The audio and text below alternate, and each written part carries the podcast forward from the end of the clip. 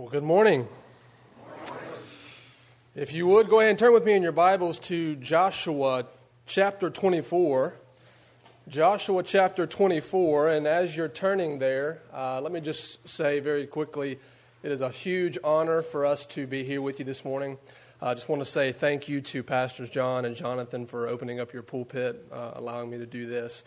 Uh, let me say this as well. We love calling Covenant our home. Our family loves this church, and we are thrilled uh, to be here with you this morning. Joshua 24, we're going to look specifically this morning at verses 1 through 15. Joshua 24, 1 through 15. And before we read God's word, let us pray together and ask his blessing on it. Father, we love you this morning and we ask your blessing and your grace on this time together. Father, we are your people. Your people are gathered together to hear from you this morning. They have not gathered to hear from me. We hear from you. And so, Father, we ask that you would speak to us through your word. We ask, Holy Spirit, that you would illuminate our minds so that we may understand your word. We ask, God, that you would clear our minds of distractions and, and heaviness and things that we brought in here with this morning. And Father, we ask, Lord, even for myself, I pray for the speaker, God, that you would speak through me. God, that you would anoint me, Father, as a burning man of passion for your word, but you would also allow me to be a humble servant that is faithful to your word, to speak only what you would say. So, Father, anoint my lips. And we do all this for your glory in Jesus' name. Amen. Joshua 24, starting in verse 1, let's read. Joshua gathered all the tribes of Israel to Shechem, and he summoned the elders, the heads, the judges, the officers of Israel. And they presented themselves before God. And Joshua said to all the people, Thus says the Lord, the God of Israel. Long ago, your fathers lived beyond the Euphrates. Terah, the father of Abraham and of Nahor, and they served other gods. And then I took your father Abraham from beyond the river and led him through all the land of Canaan and made his offspring many. I gave him Isaac, and to Isaac I gave Jacob and Esau. And I gave Esau the hill country of Seir to possess. But Jacob and his children went down to Egypt. And I sent Moses and Aaron, and I plagued Egypt with what I did in the midst of it. And afterward I brought you out. And then I brought your fathers out of Egypt, and you came to the sea. And the Egyptians pursued your fathers with chariots and horsemen to the Red Sea. And when they cried to the Lord, he put darkness between you and the Egyptians, and made the sea come upon them and cover them. And your eyes saw what I did in Egypt and you lived in the wilderness a long time. Then I brought you to the land of the Amorites who lived on the other side of the Jordan. They fought with you, and I gave them into your hand, and you took possession of their land. I destroyed them before you. Then Balak, the son of Zippor, king of Moab, arose and fought against Israel. And he sent and invited Balaam, the son of Beor, to curse you. But I would not listen to Balaam. Indeed, he blessed you. So I delivered you out of his hand. And you went over the Jordan and came to Jericho, and the leaders of Jericho fought against you, and also the Amorites, the Perizzites, the Canaanites, the Hittites, the Girgashites, the Hivites, and the Jebusites. And I gave them into your hand, and I sent the hornet before you, which drove them out before you, the two kings of the Amorites. It was not by your sword or by your bow I gave you a land on which you had not labored, and cities that you had not built, and you dwell in them. You eat the fruit of vineyards and olive orchards that you did not plant. And verse 14, here's the switch. Verse 14. Now, therefore, fear the Lord and serve him in sincerity and in faithfulness. Put away the gods that your fathers served beyond the river and in Egypt and serve the Lord. And if it is evil in your eyes to serve the Lord, choose this day whom you will serve, whether the gods your fathers served in the region beyond the river, or the gods of the Amorites in whose land you dwell. But as for me and my house, we will serve the Lord. This ends the reading of God's holy, inspired, and errant word. May He write its eternal truth upon our heart. Amen. Here in this passage, Joshua is gathering Israel at a place called Shechem. Israel has been positioned in the land officially, and after years of conquest, and battling over the land, Joshua is gathering the people, and he is essentially going to uh, lead them in a reaffirmation of the covenant. And here's essentially what he's going to do he's, he's saying this In view of everything that God has done for you, in view of the mercies that God has shown you, in view of the provision and the grace and the blessing and the deliverance, on and on and on, in view of those things, that should produce a proper response to God. And he lists a couple of things, and we're going to look at a few of those this morning and see if we can glean something from ourselves. So I just have three quick points for us. And it's essentially this In view of the mercies of God, we must fear Him, we must recognize Him, and we must choose Him. Number one, in view of the mercies of God, we must fear Him. Look with, back with me at verse 14a, the first part of verse 14 there. He says, Now therefore, fear the Lord and serve him in sincerity and in faithfulness. Therefore, all the English majors in here know what that means. Therefore, as a result of what has just happened, of the history of God's faithfulness and his provision, therefore, fear the Lord. Now, what do we mean by fear? It's often a misunderstood term in our churches. But let me give you a very brief, simple biblical definition of fear. When we say fear, it's essentially this it is the expression of true, genuine, sincere faith. The expression of true, genuine, sincere faith. It is essentially walking in the ways of God, following the Lord with all of your heart and loving Him with all of your being. It, it is walking before God in an awe inspiring reverence at His greatness. It is being so overwhelmed at the greatness and the goodness and the holiness of God that it produces right behavior. And that fear is absolutely essential for the Christian life. Why? Why fear? Because, let me say this without a biblical, healthy fear of the Lord, you and I cannot truly know God. We can't. Some of you may be familiar with Proverbs chapter 1 verse 7. Famous verse there. The what? The fear of the Lord is the beginning of what? None. Yes. Wisdom, knowledge. You, you read all throughout the Proverbs, those two terms together wisdom, knowledge, wisdom, knowledge. Bind them on your heart, put them around your neck. Don't forget those things. What are we talking about? We're talking about the knowledge and the wisdom of the Christian life the knowledge and the wisdom of the Christian life. So essentially, what the writer is saying is that without a biblical fear of God, we cannot live the Christian life. Psalm 36, verse 1, contrast Proverbs 1 7 when it says this. It says that transgression speaks to the wicked deep in his heart, and there is no fear of God before his eyes. You see that? You see, for the wicked, there is no fear of God before their eyes. They hate the things of God. They don't care about what God thinks. They're not ashamed of their sin. It's no, no bother. They don't, they don't care what God thinks about their sin. But for the righteous, a biblical fear of God is absolutely essential for your life because it produces the right response. Years ago, I, uh, I was a young, budding teenager, and I don't know what I had in me this day. This was either just a lot of testosterone hormones or just plain outright stupidity on this day. But I'll never forget the day that I decided I was going to challenge my dad. And some of you men in here, you probably have a very similar experience with your father. I said, I'm going to challenge my old man. And I don't remember what I did or what I said, but I will never forget his response. He looked right at me and he said, Son, if you ever do or say that again, he said, You better be ready to fight. He said, Because I will take you out. And because I enjoyed living, I never crossed my dad again. Now, why? Was I, was I afraid that he was going to fly off the handle like he was out of control? No, he was a good man. He loved me. I wasn't afraid that he would lose control. I feared what he had the ability to do, but that he, what he never did.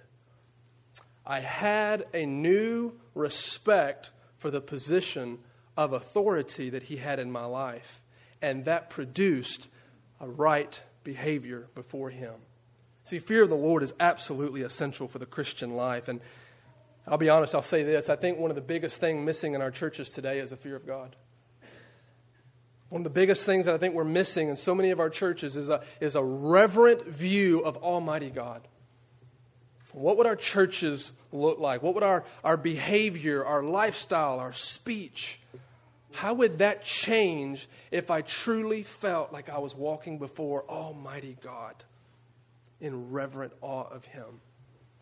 See, Jesus said that we'll give an account of every single word that we've spoken. That should cause us to tremble a little. The fear of the Lord is essential for the Christian life. So, in view of the mercies of God, let us fear Him. Number two, in view of the mercies of God, let us not only fear the Lord, but let us recognize him. Look with me at verse 14b, the second half of verse 14. He says, To put away the gods that your fathers served beyond the river and in Egypt, and serve the Lord. Put away the gods. If that sounds familiar to you, it's, it's very similar language to the introduction to the Ten Commandments. You remember that? Have no other gods before me. See, God is very, very serious about this concept of I am to be your only God. You serve me and you serve nothing else. The, the, the, the fear of the Lord and recognizing Him as the only God that we serve. Here's essentially what Israel is being asked to recognize it is this they must recognize that the only one true God is a jealous God and he will not share his affections with another. I remember years ago, I saw a video of um, Oprah Winfrey. No, I don't watch her show, but I remember watching uh, this video where she shared an experience that she had at an early uh, uh, stage in life. She says, I remember being uh, 22 years old, sitting in this Baltimore church, and she says the preacher was talking about how God was a jealous God. She said, I'll never forget sitting back there being a 22 year old thinking to myself, how can this all powerful, all loving God be jealous of me? Do you see her problem? Her problem is that she misunderstands the Bible and that she fails to see that God is not jealous of us as if we have anything to offer Him at all. He's not in need of anything, but He's a God that's jealous for us. He's for us. This, this language here is, is similar to the, the, a husband and a wife relationship. Men, let me ask you in the room this morning would you share the intimacy and the affection of your wife with another man? I'm assuming that all of us would say, no, never. May it never be. Well, why? Because you've entered into a covenant together, right? You, have taken vows. You've committed yourselves to one another. You've, you have vowed to behave and act in certain ways. And so you have made this covenant before the eyes of God and man. And you have essentially said, because of this commitment, I refuse to share my affection with any other but you. And guys, that is the exact same language that God uses for his church and his people. He says, You are mine. Don't share your affections with any other thing but me. We have been bought with a price. And the price is the precious blood of Jesus Christ that is more valuable than any gold or silver that is out there. God has given the very best that He had to save His people, to purchase them, to redeem them. And as Paul would say, we are now slaves of Christ. Love that. 2 Corinthians 10, I love Paul's language there. He essentially tells the, the, the, Corinthian believers this. He says, I have betrothed you to one husband as a pure virgin to Christ. See, Paul had a divine jealousy over the Corinthian believers, much in the same way that God has a divine jealousy over us. Not to share the affections with, with another. See, here's the problem the problem is this, as John Piper would say, we are prone to making idols out of anything. It is in our bent and our sinful nature to want to worship something. And the problem is, is we often choose the wrong thing. And we make idols out of anything. I see it happen, man. I see two people, two young people that are, that are dating, they're in love, they want to get married, and here's that, that young girl. She may come from a broken home. She's got a bad relationship, a bad file with her father. And here she is, she's getting married, and she looks at that young man and she believes with all of her heart that he is going to meet and fill every need and void that her father did not meet. So they get married with all of that expectation, and six months in, their marriage is going to pot, and they wanted to get a divorce, and they think that they've made a mistake and they married the wrong person. And she is extremely hurt because this man does not fulfill everything. The problem is, that he was never designed to. And this is just one example. We do that with a number of different things. On the way into Monroe this morning, I saw a big Popeye's chicken sign that said, welcome to Louisiana. Uh, you know, Popeye's chicken, the comfort food. you know, if it, it, am I the only one that's ever comfort ate in here?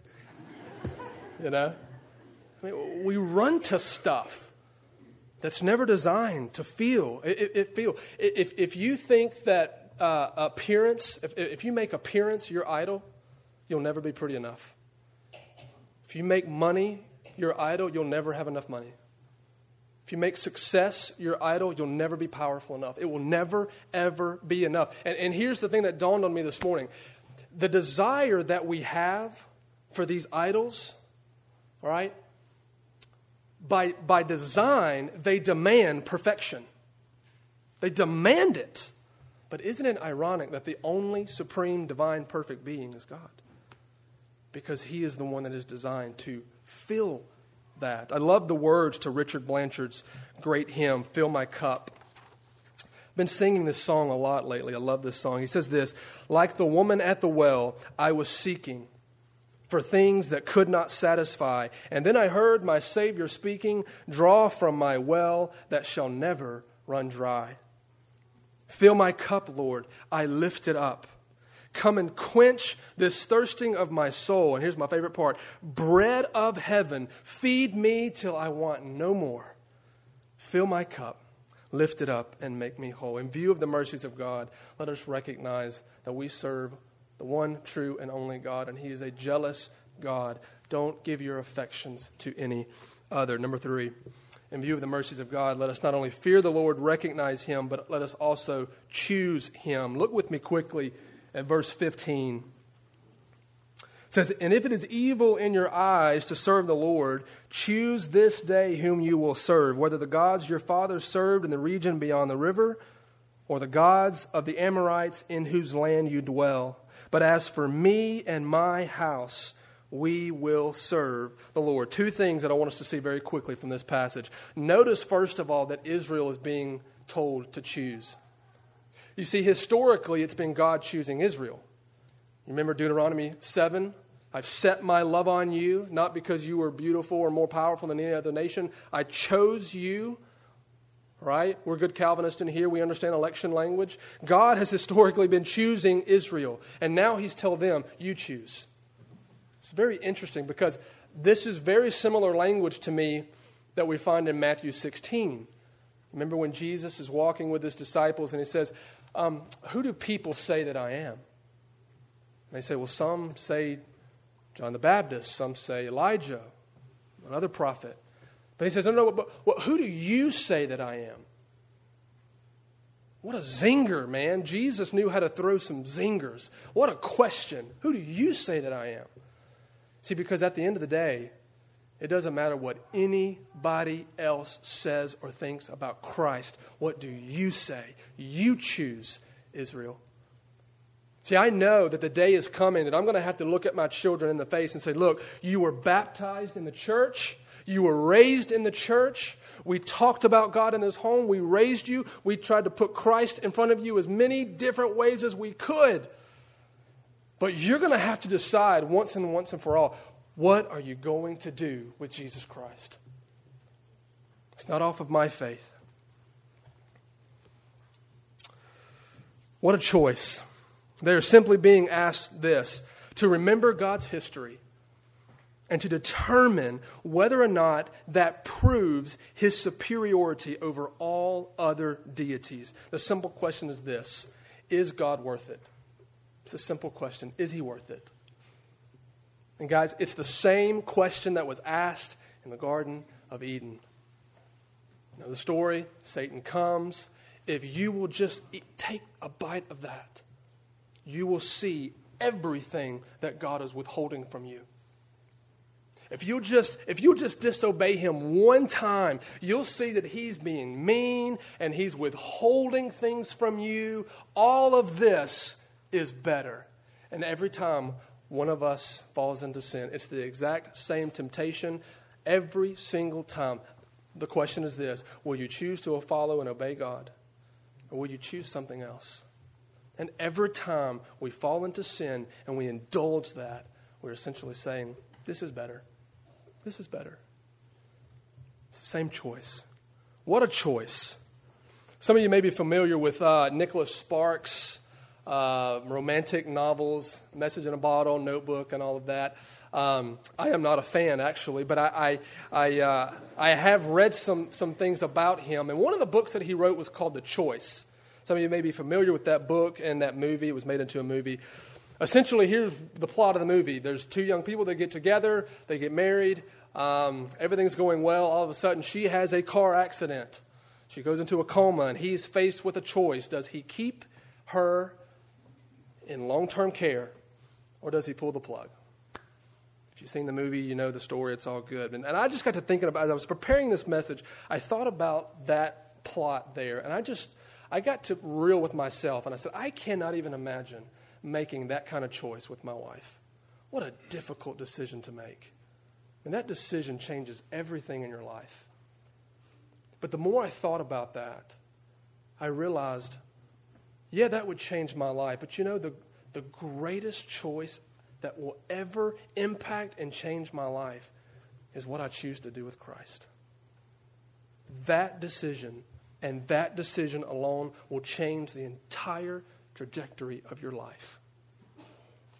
I am standing in this pulpit today because of decisions I made for Christ. It will change everything. As we conclude this morning, Here's, here's essentially what I want us to do. Just take a moment and think about some of the blessings and the graces that God has given you. See, here in this passage, Joshua is reminding Israel of God's faithfulness and his goodness and his provision. And he's saying, Look, in view of those things, fear the Lord, walk reverently before him Recognize that there's one God only. You serve Him and He's jealous for you. Don't give your affections to another. And He's saying, choose Him, serve Him. We have been blessed beyond measure from the mundane things in our life, waking up with breath in our lungs. I mean, we awoke this morning and our house was not burned down. Simple things, guys. We got in a car and the didn't get a flat tire, clothes to wear, simple things, even music. Did you know that even music is a gift from God? I love Fernando Ortega. He's one of my favorite artists. His music is so calming to me. I just love to hear him sing those hymns. But I listen to a guy like Fernando Ortega, and I'm listening, I'm thinking, what? This is a blessing and a gift from God on a day when I have had a hard day. Music's a gift. What about memories with your loved ones? Laughter with your family and your kids. That's a gift, guys. None of that is deserved. But you know the number one gift that we've ever been given, and it is the gift of Jesus Christ. God the Father sends the Son on a mission to the earth to redeem and save those that were elected before the foundation of the world, to gather his church, to deliver them out of bondage and sin, to die a criminal's death on a cross, to take their place and become the wrath bearing substitute for sin. He deposits his righteousness into this. And then he ushers us into the presence of Almighty God that we may have right relationship and fellowship with him. What a gift. We understand in this room salvation is a gift from God. Everything, from beginning to end. The question is, what will you and I do with such a great gift? You choose something else? You choose Christ. My prayer for you is this morning that you would follow the example of Joshua. Verse 15, he says, As for me and my house, we will serve the Lord. Oh, what our churches would look like if we had a, a, a buildings full of people with men who said, That is my resolve. Men that stood up and said, As for me and my house, we're serving the Lord. Doesn't matter if I'm the only one in the room, doesn't matter if, doesn't matter what anybody else says. May you be like Paul as he said, Whatever I have gained in this life, I count it as a loss for the sake of knowing Christ Jesus my Lord. My prayer for you this morning is that in view of the mercies of God to us, that you would fear the Lord, walk reverently before him, that you would recognize him as the only God in your life. Don't give your desires and affections to any other, that you would choose him so that we may be filled up with the bread of life and feed on him. Let us pray together. Father, in response to your word, we, we thank you for your word. And we pray, God, that you would impress this on our hearts. Help us to remember. Help us, Lord, to not forget the, even the day to day blessings and graces that you pour out on us every day. But ultimately, let us not forget Jesus Christ. And because of that, let it cause us to respond in worship in a worthy manner. We ask all of this in the name of Jesus Christ. Amen.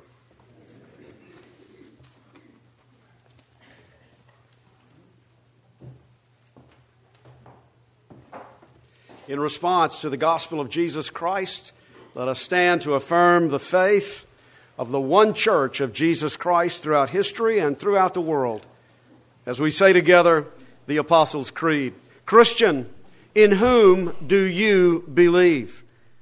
I believe in God the Father Almighty, maker of heaven and earth, and in Jesus Christ, his only Son, our Lord, who was conceived by the Holy Ghost born of the Virgin Mary, suffered under Pontius Pilate, was crucified, dead, and buried.